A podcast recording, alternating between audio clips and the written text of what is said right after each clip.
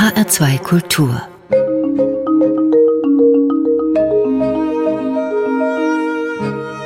Doppelkopf Heute am Tisch mit dem Reiseschriftsteller und Journalisten Jens Mühling. Das Gespräch mit ihm führt Jochen Rack.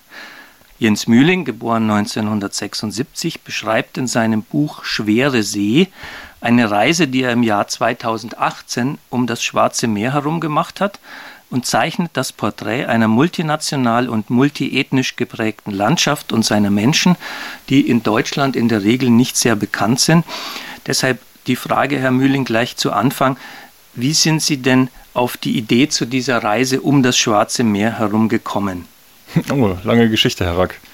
Äh, angefangen hat das bei mir mit so einem grundsätzlichen Interesse für Osteuropa, vor allem für Russland und die Ukraine, wo ich mich seit inzwischen 15 Jahren regelmäßig rumtreibe als äh, Journalist und Reporter. Und am Schwarzen Meer bin ich in den vergangenen 15 Jahren auch ab und zu gewesen, also vor allem im russischen und ukrainischen Teil der Küste. Verstärkt dann äh, um das Jahr 2014 herum, als äh, der ganze Ärger zwischen Russland und der Ukraine losging. Da war ich mehrfach auf der Krim, auch zu der Zeit, als die Krim gerade von Russland annektiert wurde. Die Krim war ukrainisch, als ich sie betrat, und sie war russisch, als ich sie wieder verließ. Und in der Zeit hat sich bei mir so ein Interesse für das Schwarze Meer entwickelt und da entstand dann irgendwann die Idee, über die Ländergrenzen hinweg, also über äh, jenseits der Ukraine und Russlands, das Schwarze Meer einmal komplett zu umrunden und zu schauen, ob es über die Ländergrenzen hinweg etwas gibt, was die Anwohner des Schwarzen Meeres miteinander verbindet. Also ob es so eine Art gemeinsame Identität gibt, die durch das Schwarze Meer geprägt ist. Das war so der Auslöser der Reise. Und kannten Sie denn vorher schon diese Länder, die Sie da durchquert sind? Sechs Anrainerstaaten habe ich mir notiert, ich glaube, das stimmt, ja. Sechs, sechs Anrainerstaaten, es sei denn, Sie zählen die Krim separat, was Sie im Buch ein bisschen tun. Äh, Russland, Abchasien, Georgien, Türkei, Bulgarien, Rumänien und Ukraine. Das ist in der. Das waren jetzt sieben. Das waren sogar jetzt sieben. Moment. Das kommt immer so ein bisschen darauf an, wie man zählt. Ob, äh, man, ja, äh, ob man Abchasien als eigenständiges Land äh, mitzählt oder nicht, das ist ja sehr umstritten. Abchasien war ursprünglich mal ein Teil Georgiens, hat sich dann in den frühen 90er Jahren während eines blutigen Bürgerkriegs abgespalten. Die Abchasen betrachten sich seitdem als eigenständiges Land, werden von den Russen auch als solches anerkannt, von den Georgiern natürlich nicht und auch sonst nur von sehr wenigen Ländern. Deswegen ist immer so ein bisschen die Frage, ob man jetzt sechs Länder zählt oder sieben Länder. Dann kann man noch äh, entscheiden, ob man die Krim als eigenständig zählen will oder nicht. Es gibt so ein paar unklare Grenzen rund um das Schwarze Meer. Und waren Sie denn mit den Ländern vorher schon vertraut? Also Sie, Sie sagten, Russland und äh, Ukraine äh, war Ihnen schon bekannt. Und die anderen Länder, die ich jetzt aufgezählt habe?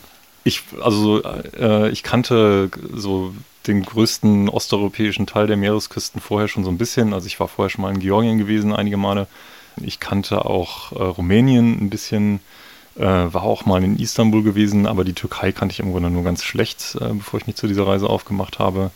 In Bulgarien war ich vorher auch nie gewesen. Also es war noch einiges an Neuland dabei.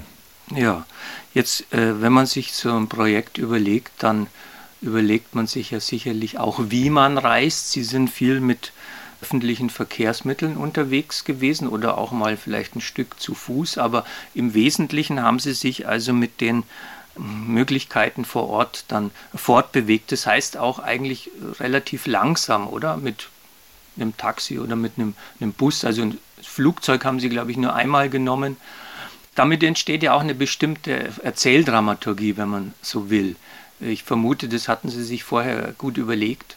Ja, ich mache das eigentlich bei allen meinen Reisen so. Also auch in den zwei Büchern, die ich vorgeschrieben habe über Russland und die Ukraine, bin ich immer mit öffentlichen Verkehrsmitteln gereist oder auch per Anhalter. Das hat äh, vor allem den Grund, dass ich es ja darauf anlege, mit Menschen ins Gespräch zu kommen. Und wenn man jetzt mit seinem eigenen Auto unterwegs ist, äh, dann passiert das einfach nicht. Deswegen fahre ich sehr, sehr gerne Zug, Bus, äh, Taxi oder auch per Anhalter in Osteuropa, weil ich die Erfahrung gemacht habe, dass man einfach leicht mit Leuten ins Gespräch kommt. Dann sitzt jemand auf dem Nebenplatz, der vielleicht neugierig ist, was dieser Ausländer in der bulgarischen Provinz macht. Und schon ist man im Gespräch drin. Und dieses Gespräch haben Sie, wenn ich das richtig verstehe, meistens auf Russisch oder auf Englisch geführt? Kommt darauf an, wo ich war. Also ich spreche äh, Russisch, da ich einige Zeit in Russland gelebt habe. Damit konnte ich mich in Russland und auch im ukrainischen Teil der Schwarzmeerküste gut verständigen. Mit Russisch bin ich auch in Georgien und in Abchasien ganz gut durchgekommen. Die Georgier und Abchasien sprechen so aus der Sowjetzeit äh, noch äh, ganz gut Russisch. Ich kann ein bisschen Türkisch. Das habe ich mal in Berlin gelernt, äh, aus Neugier, weil es in Berlin eben viele Türken gibt und ich äh, Lust hatte, mich ein bisschen mit denen unterhalten zu können. Habe ich mal einen Kurs gemacht in Berlin. Das ist nicht sehr fließend, aber es hat gereicht, um mich so im türkischen Teil der Schwarzmeerküste äh, den Leuten zu nähern und ihnen zu signalisieren, dass ich äh, interessiert bin an dem, was sie zu erzählen haben. Und in Bulgarien, Bulgarisch ist dem Russischen recht nahe, da verstehe ich so ein bisschen was und viele Bulgaren sprechen auch noch ein bisschen Russisch, so aus der Sowjetzeit. Rumänisch ist dann natürlich eine ganz andere äh, Sprache, äh, ist keine slawische Sprache, sondern eben eine romanische Sprache. Das verstehe ich so ein bisschen vom Französischen her und in Rumänien äh, kommt man aber auch mit, mit Englisch ganz gut klar, jedenfalls so unter den Jüngeren. Genau, und dann ist man eben auch schon wieder in der Ukraine, wo es mit Russisch weitergeht. So ja. konnte ich so einigermaßen sprachlich. Also das war eine Voraussetzung für Sie auch, äh, diese Sprachkenntnisse zu haben, weil wie Sie schon sagen, äh, das Buch lebt davon, dass menschliche Begegnungen dort stattfinden, dass Sie also diese Geschichten sich von diesen Leuten erzählen lassen, die Ihnen so zufällig über den Weg laufen. Man hätte ja auch anders reisen können und sagen, man macht Termine vorher aus, trifft diesen und jenen, vielleicht auch prominenteren Menschen. Sie haben sich also, glaube ich, bewusst dafür entschieden, eben diesen Alltag der Leute da äh, abzubilden und Alltagsmenschen gewissermaßen, die einem zufällig über den Weg laufen, äh, eben erzählen zu lassen. Und, und es hat gut funktioniert. Ja, mit, mit wenigen Ausnahmen war das tatsächlich so. Also ich mache das bei meinen Reisen eigentlich immer so, dass ich mir vorher so ein, äh, sehr viel anlese, versuche so viel wie möglich über die Region vorher zu wissen, damit man eben auch weiß, wonach man äh, gucken kann. Vieles sieht man ja gar nicht, wenn man ähm, nicht vorher schon so ein bisschen informiert ist. Ich suche mir dann auch manche Gesprächspartner vorher schon raus. Also wenn mir jemand in, in, in der Medienberichterstattung auffällt, von dem ich denke, das ist eine interessante Lebensgeschichte, dann versuche ich das einzuplanen, vorher ein Treffen zu verabreden. Das Allermeiste ergibt sich allerdings tatsächlich spontan während der Reise. Das, die Erfahrung habe ich immer wieder gemacht. Man kann noch so viel planen vorher die allermeisten Begegnungen und die allerinteressantesten Begegnungen sind die Gespräche, die man mit dem Mann oder der Frau auf dem Nebenplatz im Bus anknüpft. Das, äh, die Erfahrung habe ich wirklich immer wieder gemacht. Da kommt, äh, kommt man wirklich an die interessantesten Lebensgeschichten, wo man einfach Zufallsgespräche führt, versucht, äh, Menschen dazu zu bringen, ihre Lebensgeschichten zu erzählen. Und es setzt auch vom äh, Reisenden voraus, dass er relativ flexibel ist, dass er sich einlässt auf die Situationen. Das haben Sie gut gemacht. Sie haben also sich zum Beispiel dann einmal äh, durch Zufall äh, in die Höhle eines Löwen begeben, nämlich einen Mörder getroffen. Äh, die Geschichte, die habe ich mir besonders äh, irgendwie hier notiert. In der Ukraine war das. Ich äh, denke mir, also sowas, so eine Geschichte, die kann man schlecht vorher planen, sondern da, da haben sie gewissermaßen Glück gehabt, wenn es auch eine extreme Erfahrung war. Wenn Oder Sie Pech, darüber mal erzählen. Nimmt. Ja, das war tatsächlich reiner Zufall, eine ziemlich tragische Geschichte. Ich bin in der Ukraine in einem Dorf gelandet, weil ich in einem Bus zwei Frauen mittleren Alters kennengelernt hatte, die mir von ihrem Dorf erzählt haben. Das war ein moldawisch geprägtes Dorf in der Ukraine. Und die beiden haben mir angeboten, dass ich mir das Dorf mit ihnen zusammen anschauen könnte. Ich bin dann über Nacht da hängen geblieben, weil es dann irgendwann zu spät war, um da noch wegzukommen. Hatte keine Übernachtungsmöglichkeit eingeplant und dann, dann hat eine der beiden Frauen am Ende angeboten, dass ich bei ihr übernachten konnte. Zu Hause begegneten wir ihrem Sohn, äh, recht junger Mann, mit dem merklich was nicht stimmte. Der war sehr aufgebracht, als ich da auftauchte mitten in der Nacht. Äh, es hat dann eine Weile gedauert, bis äh, ich herausgefunden habe, was die Hintergründe waren. Und die waren ähm, eine ziemlich schreckliche Lebensgeschichte. Der ähm, Sohn war der Sohn der Frau aus erster Ehe. Sie hat ähm, danach einen Mann äh, geheiratet, der sie über Jahre hinweg äh, schrecklich verprügelt hat. Äh, und der Sohn hat sich das äh, seine ganze Kindheit über ansehen müssen, bis er dann irgendwann als ganz, ganz junger Mann äh, das Gewehr seines Stiefvaters genommen hat und seinen Stiefvater erschossen hat. Und zu dem Zeitpunkt, als ich die beiden kennenlernte, wartete er gerade auf seinen äh, Prozess und äh, es war absehbar, dass er für viele, viele Jahre ins Gefängnis gehen würde. Und er hatte ein sehr, sehr schwieriges Verhältnis zu seiner Mutter, ähm, die sich selbst die Schuld an dieser ganzen Geschichte gab, tragischerweise ja, das sind Lebensgeschichten, über die man dann so stolpert, äh, die einen teilweise natürlich auch sehr erschrecken. Äh, das war nicht die lustigste Geschichte, die mir am Schwarzen Meer passiert ist. Sie haben gesagt, das war in der moldawisch geprägten Ukraine. Sie haben sich also oft in ähm, Gebieten bewegt, die gemischt national, gemischt ethnisch sind, wo die Volksgruppen nicht unbedingt in die Raster, in die Rahmen der Nationalstaaten passen. Ich glaube, das war einer ihrer Hauptinteressen auch bei dieser Umrundung des Schwarzen Meers. Ich habe mir hier mal ein paar Namen zitiert von Volksgruppen, die sie da kennengelernt haben, von denen ich vorher noch nie etwas gehört hatte. Die Mescheten, die Zalker, die Pomaken oder die Lipovaner. Wenn Sie darüber mal was erzählen, denn ich glaube, also das macht das Schwarze Meer auch irgendwie aus, diese seltsamen Völkermischungen, die es da gibt, die Sprachmischungen äh, und eben diese, ja, Übergänge zwischen den Ländern. Ja, das ist was, was die Schwarzmeerregion tatsächlich prägt. Und einige der Namen, die Sie da jetzt gerade vorgelesen haben, waren mir vorher auch überhaupt nicht vertraut. Obwohl ich eigentlich dachte, ich hätte mich sehr gründlich eingelesen und einige der Minderheitenvölker vorher schon kannte. Aber es begegnen einem dann, wenn man das Schwarze Meer umrundet, tatsächlich an allen Ecken äh, Völker, von denen ich vorher noch nie was gehört hatte. Also zum Beispiel die Mesreten, türkische Georgier oder georgische Türken, je nachdem, wie man sie betrachtet also ein turksprachiges Volk, das lange äh, in Georgien gelebt hat, dann unter Stalin von dort vertrieben wurde im Zweiten Weltkrieg. Die haben dann lange in Zentralasien gelebt, in der Verbannung, äh, sind dann nach dem Ende der Sowjetunion teilweise ans Schwarze Meer zurückgekehrt, konnten allerdings nicht nach Georgien zurück, weil die Georgier sie zu dem Zeitpunkt nicht mehr einreisen lassen wollten.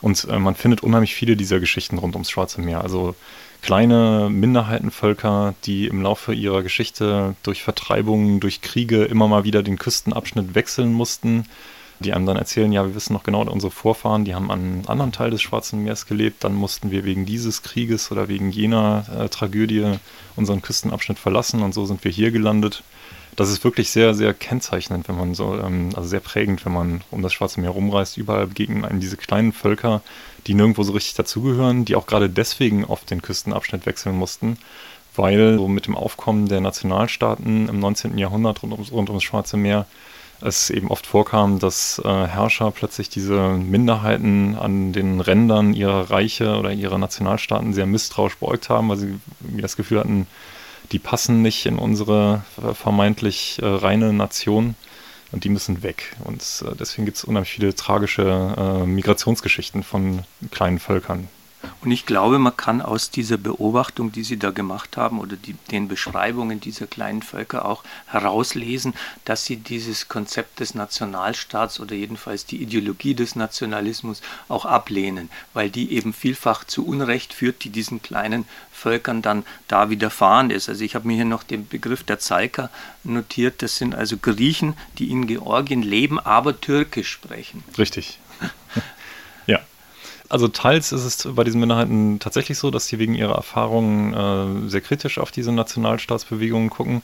Teils ist es aber auch so, dass gerade diese kleinen Völker selbst nationalstaatliche äh, Bestrebungen haben. So ist es zum Beispiel bei den Abhasen gewesen, die sich äh, genau aus diesen Gründen von Georgien abspalten wollten, um eben eine eigene Nation für sich zu erschaffen. Also das ist so ein etwas äh, zwiespältiges Verhältnis dieser Minderheitenvölker zur Nation. So einerseits haben sie oft unter diesen Nationalstaaten gelitten. Andererseits ähm, ist das aber auch für viele so eine Hoffnung, halt irgendwann einen eigenen Staat zu haben. So ist es, glaube ich, mit vielen Minderheitenvölkern, nicht nur in, in der Schwarzmeerregion. Jetzt äh, haben Sie einen schönen Satz in dem Buch, den ich mir notiert habe. Da sagen Sie über die Georgier, die mich besonders interessieren, weil ich selber in dem Land öfter gereist bin. Die Italiener sagen, dass die Georgier so sind wie sie selbst, als sie noch arm waren. Ja, das hat mir ein Fischer am Schwarzen Meer erzählt, der in der Stadt Poti wohnt, eine recht ärmliche Stadt am Schwarzen Meer, im georgischen Teil der Küste, wo viele Leute ausgewandert sind, um anderswo ihr Glück zu suchen, weil es in Poti kaum Arbeit gibt, außer der schlecht bezahlten Fischerei. Und äh, viele sind eben tatsächlich in Italien gelandet und ich konnte mir das erst gar nicht erklären, warum denn ausgerechnet in Italien. Und äh, dieser Fischer sagte dann eben, na, die Italiener, die mögen uns, weil sie das Gefühl haben, dass wir ihnen ähnlich sind, weil wir gerne gut kochen, weil wir gerne singen, weil wir das gute Leben mögen. Und äh, er sagte dann, die Italiener sagen, wir sind für sie, als sie noch arm waren. Herr Mühling, Sie haben ein Musikstück mitgebracht, was wir jetzt miteinander hören wollen, und zwar von Leonid Utjossow. Uchonova Moria am Schwarzen Meer auf Deutsch übersetzt. Warum haben Sie dieses Stück ausgewählt?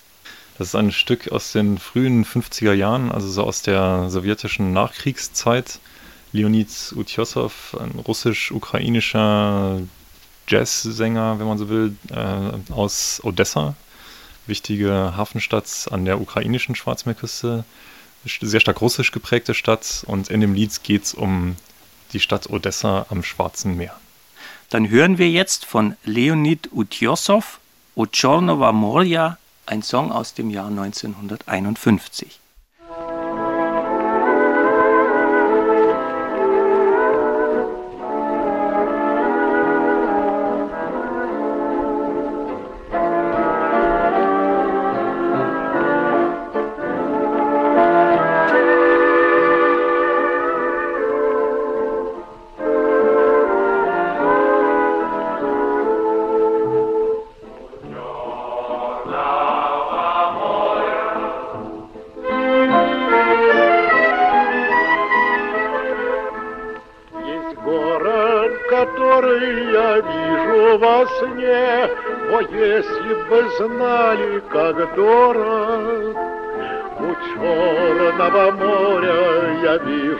Явившийся мне Цветущий акациях город Цветущий акациях город У черного моря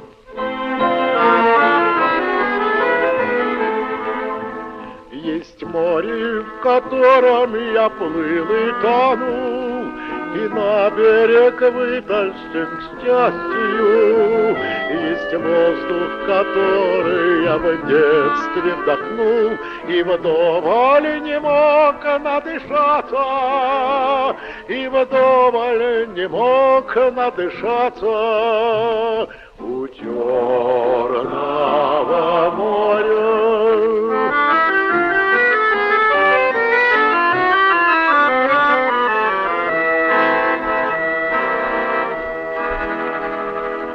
Родная земля, где мой друг молодой Лежал обжигаемый боем.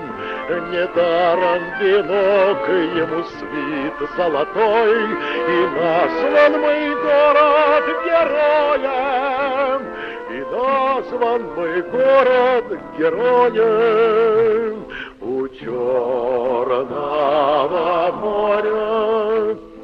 А жизнь остается прекрасной всегда, Хоть старишься ты или молод.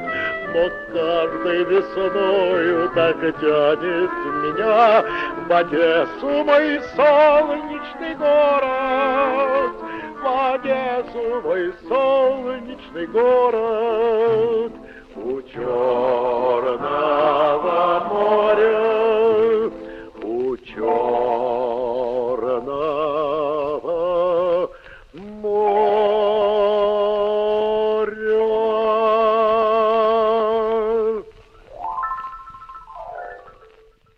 Das war von Leonid Utjossow, O Chornova Moria, ein Lied aus dem Jahr 1951. Mitgebracht hat die Musik der Reiseschriftsteller und Journalist Jens Mühling, der heute zu Gast ist bei Jochen Rack in der Sendung HR2 Doppelkopf.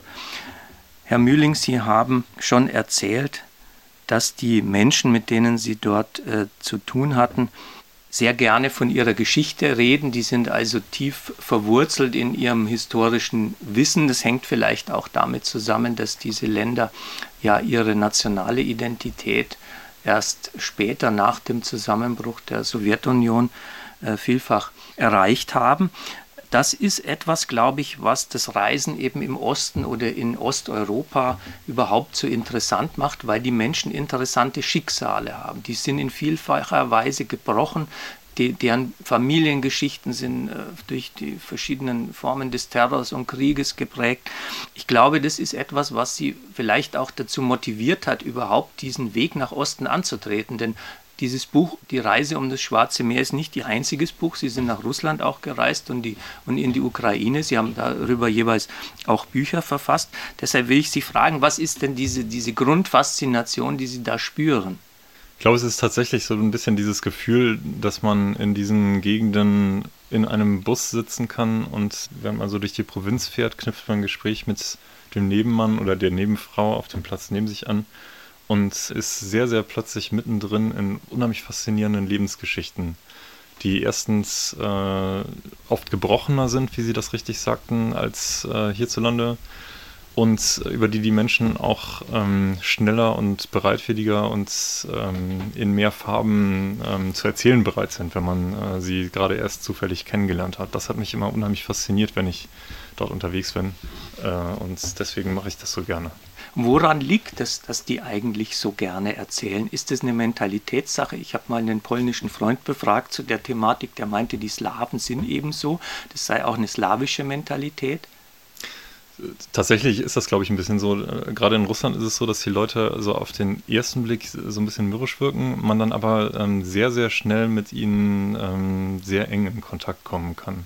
Und dieses eng in Kontakt kommen, das war bei Ihnen auch oft äh, katalysiert durch äh, allerlei Trinkgelage. Ich glaube, das ist eine Beobachtung, die man machen kann, wenn man dieses Buch liest, dass Ihnen also der Alkohol durchaus da die Zungen gelöst hat und diese intimen Begegnungen auch erleichtert hat. Das ist richtig. Aber es war nicht so, dass ich immer mit dem Trinken angefangen hätte. Meistens wurde mir das aufgenötigt. Aber trinkfest muss man schon sein, wenn man sich in diesen Gegenden bewegt. Ja, es äh, kann nicht schaden, wenn man da so ein bisschen im Training ist, ja. Das heißt, Sie hatten wahrscheinlich dann auch die ein oder andere Schmerztablette mit dem, im Reisegepäck. sagen, ich habe den ein oder anderen Kopfschmerz tapfer ohne Tabletten ertragen als gerechte Strafe. Wie sind Sie denn überhaupt auf dieses Genre der Reiseliteratur gekommen? Ich habe mir in Ihrer Biografie notiert, Sie haben Literatur studiert in England, glaube ich, war das der Fall, bei WG Sebald. Richtig, genau. Ich habe erst in Berlin Literatur studiert und dann äh, das letzte Studienjahr in England verbracht, dort auch meinen Abschluss gemacht. Also Literatur heißt Literatur, vergleichende Literaturwissenschaft? Richtig, was heißt das? genau. Und bei Sebald, äh, da denken wir natürlich auch an einen bedeutenden deutschen Autor, deutschsprachigen Autor, der äh, zwar in England gelebt hat, aber auf Deutsch geschrieben hat, dessen Bücher große Wertschätzung erfahren haben. Die Ringe des Saturn zum Beispiel, das ist ein Buch, wo auch also die Reise, in dem Fall die Wanderung zu Fuß durch England, die Dramaturgie bestimmt. War das etwas, äh, was Sie da von Sebald auch irgendwie äh, inspiriert hat? Wie haben Sie den überhaupt dort auch erlebt? Er ist ja leider früh verstorben. Ja, der ist äh, tatsächlich kurz nach der Zeit, als ich dort studiert habe, äh, tragisch bei einem Autounfall ums Leben gekommen. Ich ähm, bin mit ihm in Kontakt gekommen, weil er meine Abschlussarbeit betreut hat an der Uni. Ich habe über Elias Canetti geschrieben und äh, Sebald kannte sich mit Canetti gut aus und wurde mir deswegen als Betreuer zugeteilt. Äh, unheimlich sympathischer Mann, dessen ähm, Bücher ich damals auch sehr, schon sehr gerne gelesen habe und die in mir sicher schon damals auch so eine, so eine Lust auf ähm, Reise, auf Begegnungen zwischen den Kulturen geweckt haben. Und wie kam es dann zu Ihrem ersten Reisebuch?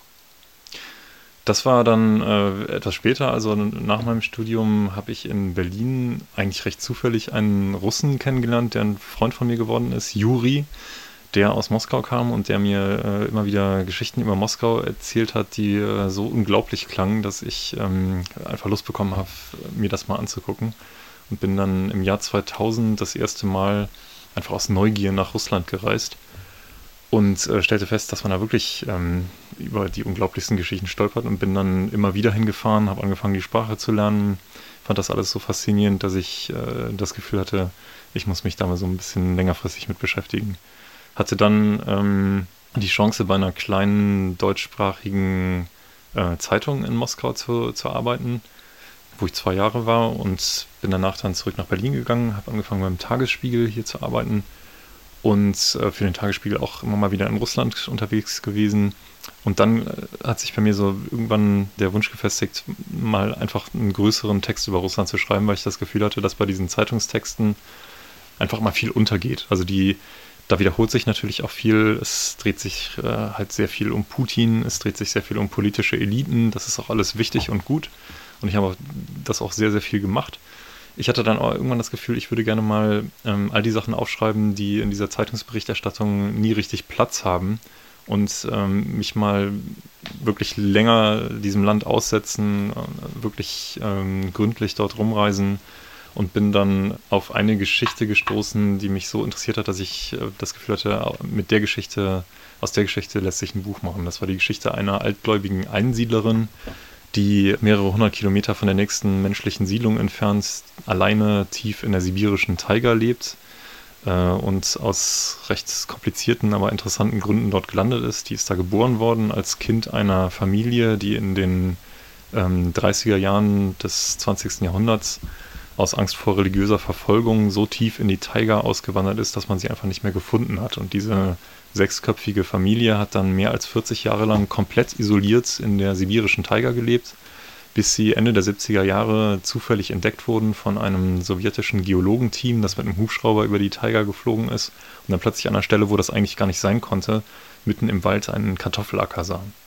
Und als äh, die Geologen sich dann später zu Fuß zu dieser Stelle durchgeschlagen haben, schießen sie da eben auf diese Familie, die seit 40 Jahren keinen anderen Menschen gesehen hatte.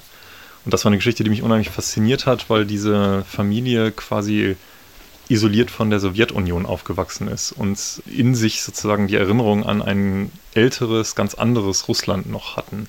Und als ich dann erfahren habe, dass diese die jüngste Tochter dieser Familie noch immer am Leben ist und auch tatsächlich noch immer alleine in der Taiga lebt, habe ich mir vorgenommen, die, nach dieser Frau zu suchen und sie im Wald zu besuchen und äh, an ihrer Lebensgeschichte die russische Geschichte zu, zu porträtieren. Aber Sie sind ja durch das ganze Land gefahren, genau, wenn ja. ich das richtig äh, in Erinnerung habe. Da ist ja am Anfang des Buches so eine handschriftliche so eine Zeichnung, die Sie wahrscheinlich selber gemacht haben, vermute ich fast, weil ja, so eine in, dem, Karte. Mhm. in, de, in dem Schwarzmeerbuch ist ja auch so eine Landkarte, die selbst gezeichnet ist. Ja. Und da sieht man, wie Sie sich also mit einem Zug, glaube ich, im Wesentlichen mit der transsibirischen Eisenbahn, weiß ich nicht, war das die, Mhm. äh, ganz nach äh, Osten bewegt haben bis Vladivostok. Ja, genau. Und die Idee da, Wie lange waren Sie da unterwegs eigentlich? Das war, ähm, ja, also eigentlich ziemlich genau ein Jahr bin ich gereist. Nicht durchgehend, ich bin, habe das so in Etappen gemacht. Ich bin immer mal wieder für ein paar Wochen am Stück unterwegs gewesen, habe dann eine Pause gemacht und bin weitergereist.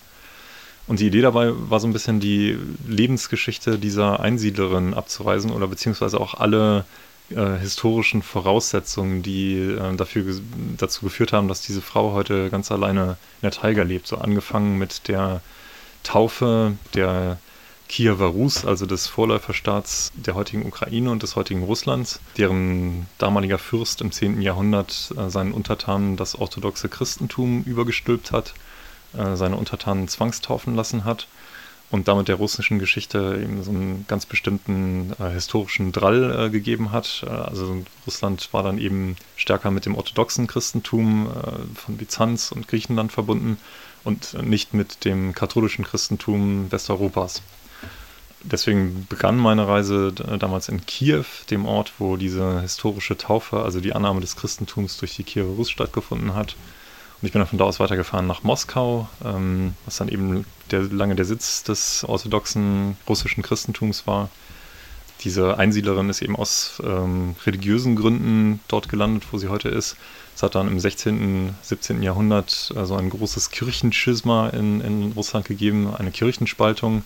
Es gab damals eine Kirchenreform, die sich eigentlich um ähm, recht banal wirkende Dinge drehte. Zum Beispiel die Frage, mit wie vielen Fingern man das orthodoxe Kreuzzeichen zu schlagen hat. Der damalige Patriarch der orthodoxen Kirche war der Meinung, man soll das mit drei Fingern tun, wie es zu diesem Zeitpunkt auch die Griechen taten, von denen man das Christentum ja ursprünglich mal übernommen hatte in Russland. Die sogenannten Altgläubigen, also der Teil der Gläubigen, die diese Reform nicht mittragen wollten, waren wiederum der Meinung, nein, wir haben das schon immer mit zwei Fingern gemacht und genauso wollen wir das auch weiterhalten, denn so ist es richtig. Denn so- sonst hätten das unsere Vorväter ja nicht so gemacht. Und daraus an, an solchen Fragen hat sich dann ein äh, sehr, sehr blutiger Kirchenstreit entzündet, der dazu geführt hat, dass diese sogenannten Altgläubigen über Jahrhunderte hinweg immer in isolierten Randbereichen des russischen Reichs äh, gelebt haben, um sich zu verstecken vor den Verfolgungen durch die Hauptkirche. Und das hat dann nach der Oktoberrevolution, also zu Beginn des 20. Jahrhunderts, als alle Religionsgemeinschaften in Russland nochmal verstärkt unter Druck gerieten, dazu geführt, dass eine äh, Familie aus Angst vor religiöser Verfolgung so tief in die Taiga ausgewandert ist, dass man sie einfach nicht mehr gefunden hat. Ja. Und dieser ganze, diese ganze Vorgeschichte ähm, bin ich sozusagen abgereist und habe dabei auch noch viele, viele andere Geschichten äh, entdeckt, die mit Russen und ihrem Glauben zu tun haben, beziehungsweise ganz, ganz unterschiedlichen Glaubenssystemen, die auch so nach dem Ende der Sowjetunion in großen Teilen der Gesellschaft so wiederentdeckt wurden. Also an vielen Stellen der Gesellschaft hat man damals versucht, so an Glaubensrichtungen anzuknüpfen, die mit der Oktoberrevolution ein plötzliches Ende gefunden hatten in Russland und die dann plötzlich wieder aus der historischen Tiefe der Zeit äh, wieder ans Licht kamen. Und die ja auch, muss man sagen, eine sehr unglückliche Fusion eingegangen sind mit dem neuen russischen Nationalismus. Also Putin äh, ist ja als, wie soll man sagen, Schutzherr auch der äh, russischen Orthodoxie bekannt. Es gibt eine Stimmung im Land, die uns vielleicht vor allem dadurch äh, bekannt geworden ist, weil Pussy Riot durch diesen Auftritt in einer äh, orthodoxen Kirche, ich glaube es war Moskau ne, oder war es Petersburg, in Moskau, für diesen Skandal gesorgt hat, also Blasphemie, Gotteslästerung, diese Fusion von Nationalismus und Religion, die empfinden wir eigentlich aus westlicher Sicht eher als problematisch, weil sie gewisse totalitäre Züge mit sich bringt. Ja, klar, das ist, äh, wird in Russland und in, Europa einfach sehr unterschiedlich wahrgenommen, weil ähm, also in Russland war diese ganze Kirche ja über Jahrzehnte hinweg praktisch verschüttet und ähm, nun erfährt sie so eine gewisse Renaissance in der russischen Gesellschaft und natürlich ähm, ist es dann für opportunistische Politiker wie Putin sehr verlockend, sich da dran zu hängen an diese Wiederentdeckungsbewegung äh, und das eben zu nutzen für seine Zwecke. Ich habe aber so bei meiner Beschäftigung mit der orthodoxen Kirche in Russland die Erfahrung gemacht, dass längst nicht alle Teile der orthodoxen Kirche ähm, in diese Richtung gehen. Also ich kenne auch russische Gläubige, die komplett anders unterwegs sind und äh, habe auch Priester kennengelernt, die ich äh, unheimlich mochte und die ähm, das auch alles sehr, sehr skeptisch sehen. Also diese Vereinnahmung durch den russischen äh, Staat. Herr Mühling, wir hören das zweite Musikstück, das Sie mitgebracht haben. Es ist von einer ukrainischen Band, wenn ich das richtig äh, verstehe. Diese Band heißt Piatnitsa. Richtig, ja. Von Piatnitsa den Song Moriachok. Genau. Was verbinden Sie mit diesem Stück und was bedeutet es eigentlich Moriachok? Äh, Moriachok heißt äh, Matrose und es ist ein äh, etwas neueres Lied, äh, also ich glaube aus den 90er Jahren oder den 2000er Jahren einer äh, ukrainischen Band, die aber aus dem Osten der Ukraine kommt und deswegen auf Russisch singt, beziehungsweise eher auf Russisch äh, rappt. Und es geht auch hier um das Schwarze Meer. Dann hören wir jetzt von der Gruppe Piatnitsa den Song Moriachok.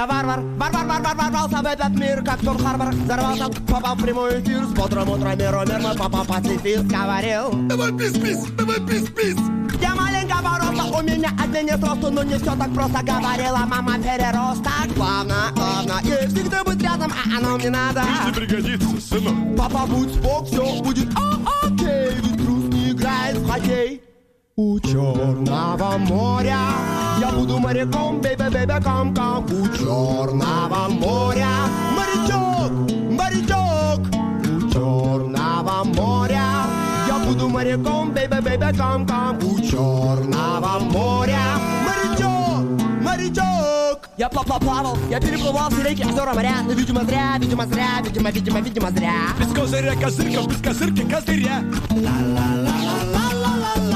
Я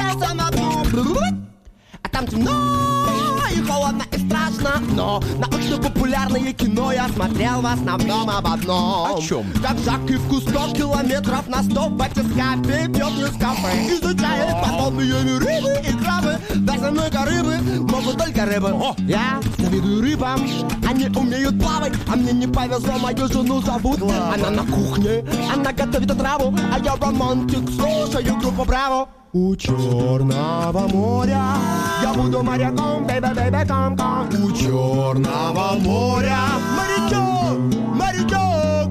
У Черного моря. Я буду моряком, бейбе, бейбе, кам, кам У Черного моря. Морячок,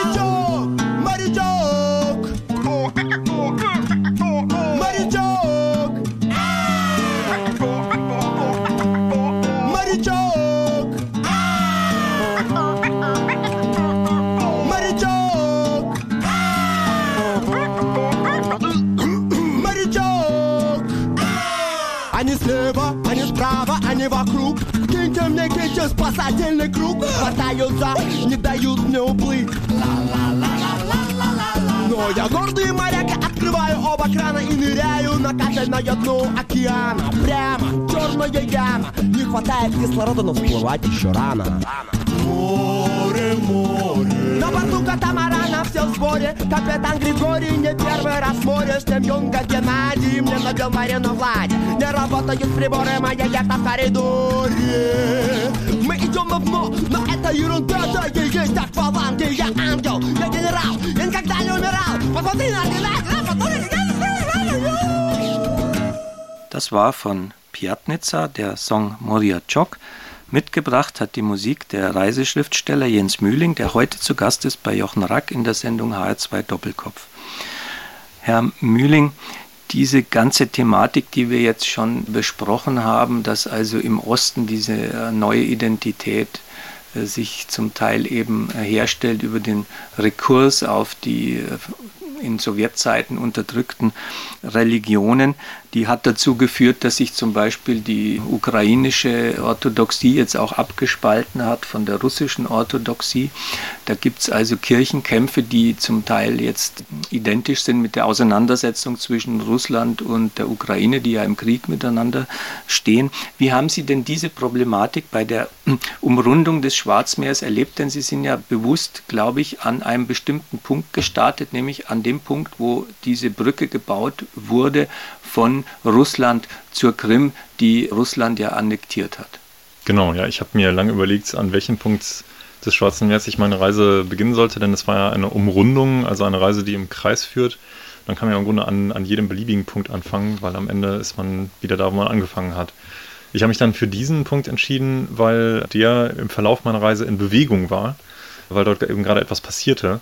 Als Russland 2014 die Krim annektiert äh, hat, stand Russland ja vor dem Problem, dass die Krim, äh, also die Halbinsel, von Russland aus im Grunde gar nicht trockenen Fußes zu erreichen war. Denn die einzige Stelle, wo die Krim mit dem Festland verbunden ist, ist im Norden, also in Richtung ukrainisches Festland. Und von Russland konnte man zu diesem Zeitpunkt nur mit dem Schiff oder mit dem Flugzeug auf die Krim gelangen.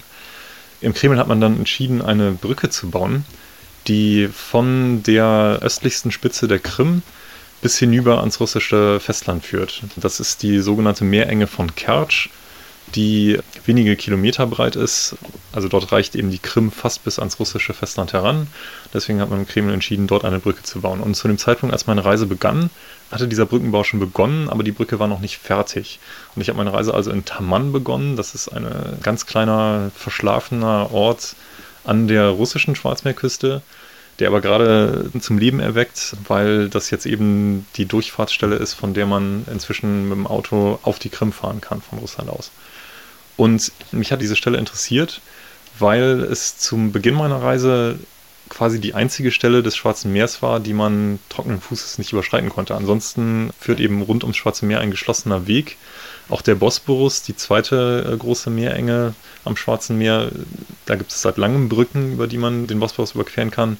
Aber bei dieser Meerenge von Kertsch klaffte eben zu diesem Zeitpunkt noch eine Lücke. Und es hat mich sozusagen gereizt, das andere Ende dieser Lücke zu erreichen, ohne aber diese Brücke zu überqueren und stattdessen das Schwarze Meer einmal komplett zu umrunden, um am Ende meiner Reise auf der anderen Seite dieser Brücke anzukommen, die dann zu diesem Zeitpunkt auch fertig war. Also als ich dann auf der Krim angekommen war und auf der anderen Seite der Brücke stand, rollten inzwischen Autos über die Brücke. Ja, man muss ja sagen, das ist so ein typisch imperiales Bauwerk, was per Ordre de Mufti in einer unglaublich kurzen Zeit durchgesetzt wurde. Also wenn die äh, europäischen oder deutschen Entscheidungsprozesse da beteiligt gewesen wären, da hätte das einen Vorlauf von 20 Jahren vielleicht gehabt, bis, man sowas, bis man sowas hinstellt. Putin kann dann sowas äh, irgendwie durch schnelle Entscheidung entschließen. Es hat natürlich eine große geopolitische Bedeutung, weil äh, die Krim dadurch angebunden ist ans russische Reich. Es äh, führte dann auch gleich zu ersten Konflikten, weil ja in diesem Asowschen Meer, wenn ich das richtig in Erinnerung habe, die jenseits der Straße von Kertsch sich befindet, dann die Ukraine wieder ihre Häfen hat. Und dann wurden ja gleich diese ukrainischen Fischerboote von der russischen äh, Marine aufgebracht. Das führte dazu, dass die äh, verhaftet wurden. Dann gab es lange Auslieferungsverfahren, bis die dann wieder zurückkamen aus der Haft. Also das ist eigentlich ein geopolitischer Zündpunkt da unten. Genau, ja. Die Ukrainer werfen Russland vor, dass das gezielte Schikanepolitik ist, um den Osten der Ukraine wirtschaftlich auszutrocknen. Da ist unheimlich viel Streit in dieser Gegend. Die Ukrainer betrachten diesen ganzen Brückenbau als illegal und betrachten es auch ähm, als illegal, die Brücke zu überqueren. Das war auch mit einem Grund, wieso ich das nicht äh, gemacht habe, weil ich den ukrainischen Standpunkt nachvollziehbar finde.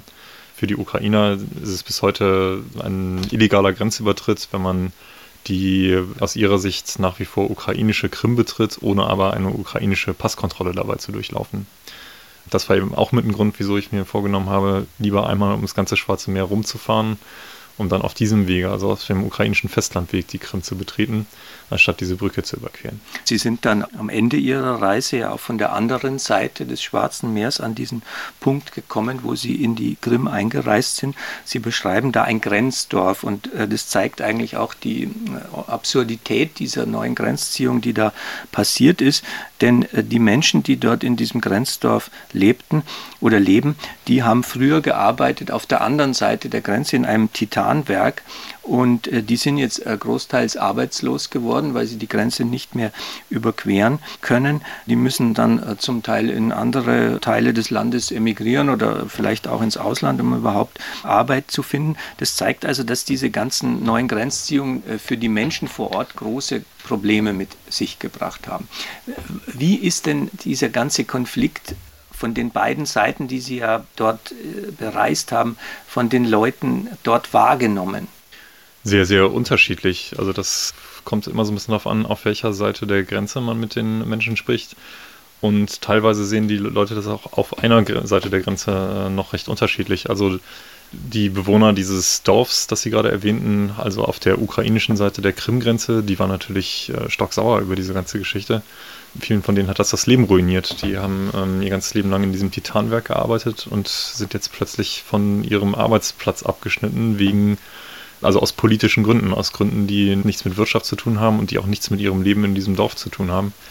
Und für die ist das natürlich eine Tragödie. Also das Dorf hat sich komplett geleert. Viele von den Leuten dort arbeiten inzwischen so als Krankenpfleger oder Altenpfleger in Polen oder in anderen Teilen der EU. Aber also es kommt wirklich ganz drauf an, mit wie man spricht. So auf der russischen Seite der Grenze gibt es einen großen Stolz auf diese Geschichte mit der Krim. Fast alle Leute, die mir in der Schwarzmeerküste in Russland begegnet sind, wollen unbedingt mit Ausländern über diese Geschichte reden, um den Ausländern zu erzählen, wie es wirklich war und dass das bei ihnen in der westlichen Presse ja alles ganz falsch dargestellt wird und dass eigentlich die Amerikaner dahinter steckten. Es, also es gibt so einen großen Rede- und Rechtfertigungsbedarf bei den Russen und, und auch so einen großen Stolz darauf, dass äh, Russland das eben gemacht hat. Also dass sich Russland da über den Widerstand des Westens hinweggesetzt hat und äh, sich geholt hat, was aus ihrer Sicht Russland gehört. Und äh, die Ukrainer sehen das natürlich alles ganz anders. So ist es aber im Grunde in fast allen Randgebieten des Schwarzen Meers. Also sobald man eine Grenze überschneidet, äh, wechselt man auch so ein bisschen in eine andere Realität. Äh, man merkt, dass die Darstellung historischer Ereignisse da eine andere ist, dass Dinge anders sehen. Die Erfahrung habe ich oft gemacht bei der Reise. Jetzt hat ja Russland für diese Annexion einen Preis bezahlen müssen, nämlich die Sanktionen. Es ist ja seitdem ein neuer geopolitischer Konflikt entstanden. Was glauben Sie denn, dass diese Sanktionen, die ja jetzt wieder verlängert worden sind, eigentlich erreichen können? Führt es dazu, dass die Russen also zumindest was vielleicht die Besetzung von Donetsk betrifft, diesem östlichen Teil der Ukraine, dass die da zurückrudern. Bei Sanktionen ist ja immer schwer zu sagen, was die bewirken, weil man ja ähm, nicht weiß, was passiert wäre, wenn es die Sanktionen nicht gegeben hätte. Aber ich habe schon das Gefühl, dass eine Botschaft äh, war, die bei Russland ganz gut angekommen ist, denn das war natürlich wirtschaftlich schmerzhaft für Russland. Und ich wüsste auch nicht, wie man in Europa auf diesen doch erheblichen Bruch des Völkerrechts anders hätte reagieren können. Man kann das ja schlecht einfach hinnehmen. Man hätte auch die Ukraine sehr hängen lassen, wenn man das anders gehandhabt hätte. Also ich denke schon, dass es ein wichtiges und richtiges Signal war. Was das jetzt letztlich bewirkt hat, ist eben schwer zu sagen, weil man die historische Alternative nicht kennt. Also man schlecht sagen kann, was noch alles hätte passieren können, wenn man Russland diese Sanktionen eben nicht entgegengehalten hätte. Vielleicht wäre dann inzwischen der östliche Teil der Ukraine auch annektiert. Vielleicht war es aber auch von vornherein der Plan des Kremls äh, im Osten der Ukraine, im Donbass, eher so einen kleinen Unruheherd am Leben zu halten, also diesen Teil des Landes gar nicht zu annektieren, sondern ich glaube, der nutzt Russland letztlich mehr, wenn man dort ähm, immer mal wieder Unruhe stiften kann und damit dann eben auch die Ukraine in ihren außenpolitischen Möglichkeiten beschränken kann. Denn solange die Ukraine so einen ungelösten Territorialkonflikt innerhalb des Landes hat, kann sie ja nicht Teil westlicher Bündnisse werden, also nicht der NATO oder der EU beitreten. Und das ähm, ist natürlich aus russischer Sicht das wünschenswerteste Ergebnis dieses Konflikts. Also man hat jetzt einen, so eine kleine Wunde, in die man immer mal wieder Salz reiben kann. Und dadurch ist die Ukraine außenpolitisch gelähmt.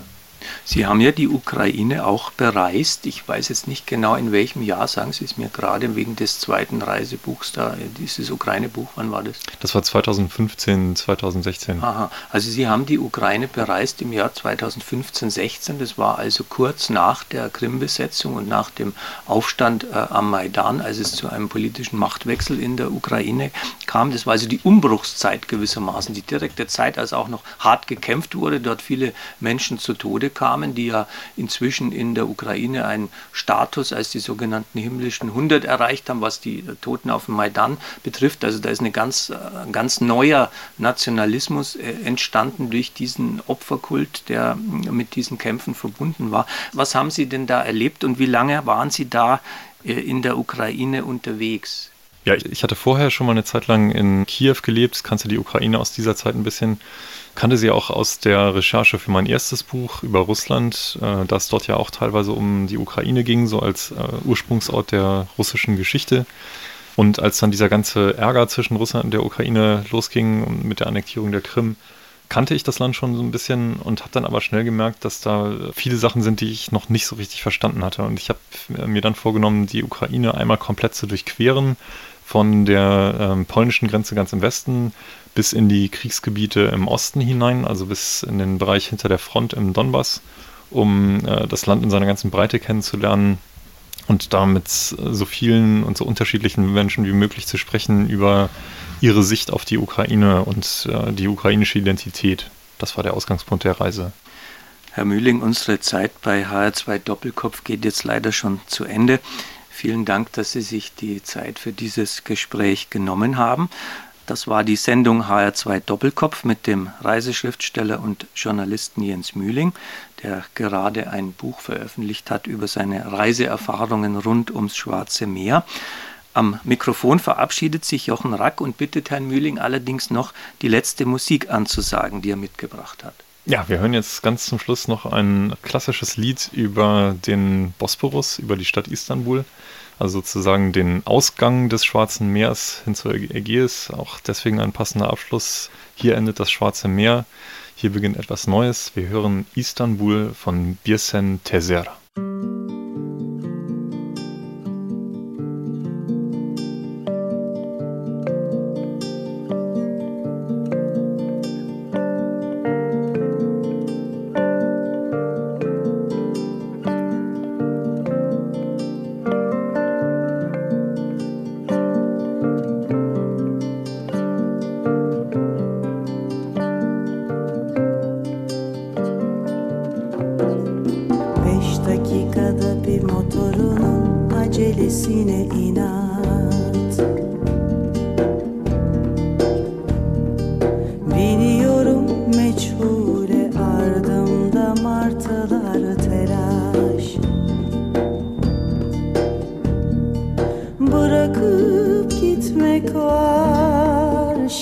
Gözlerin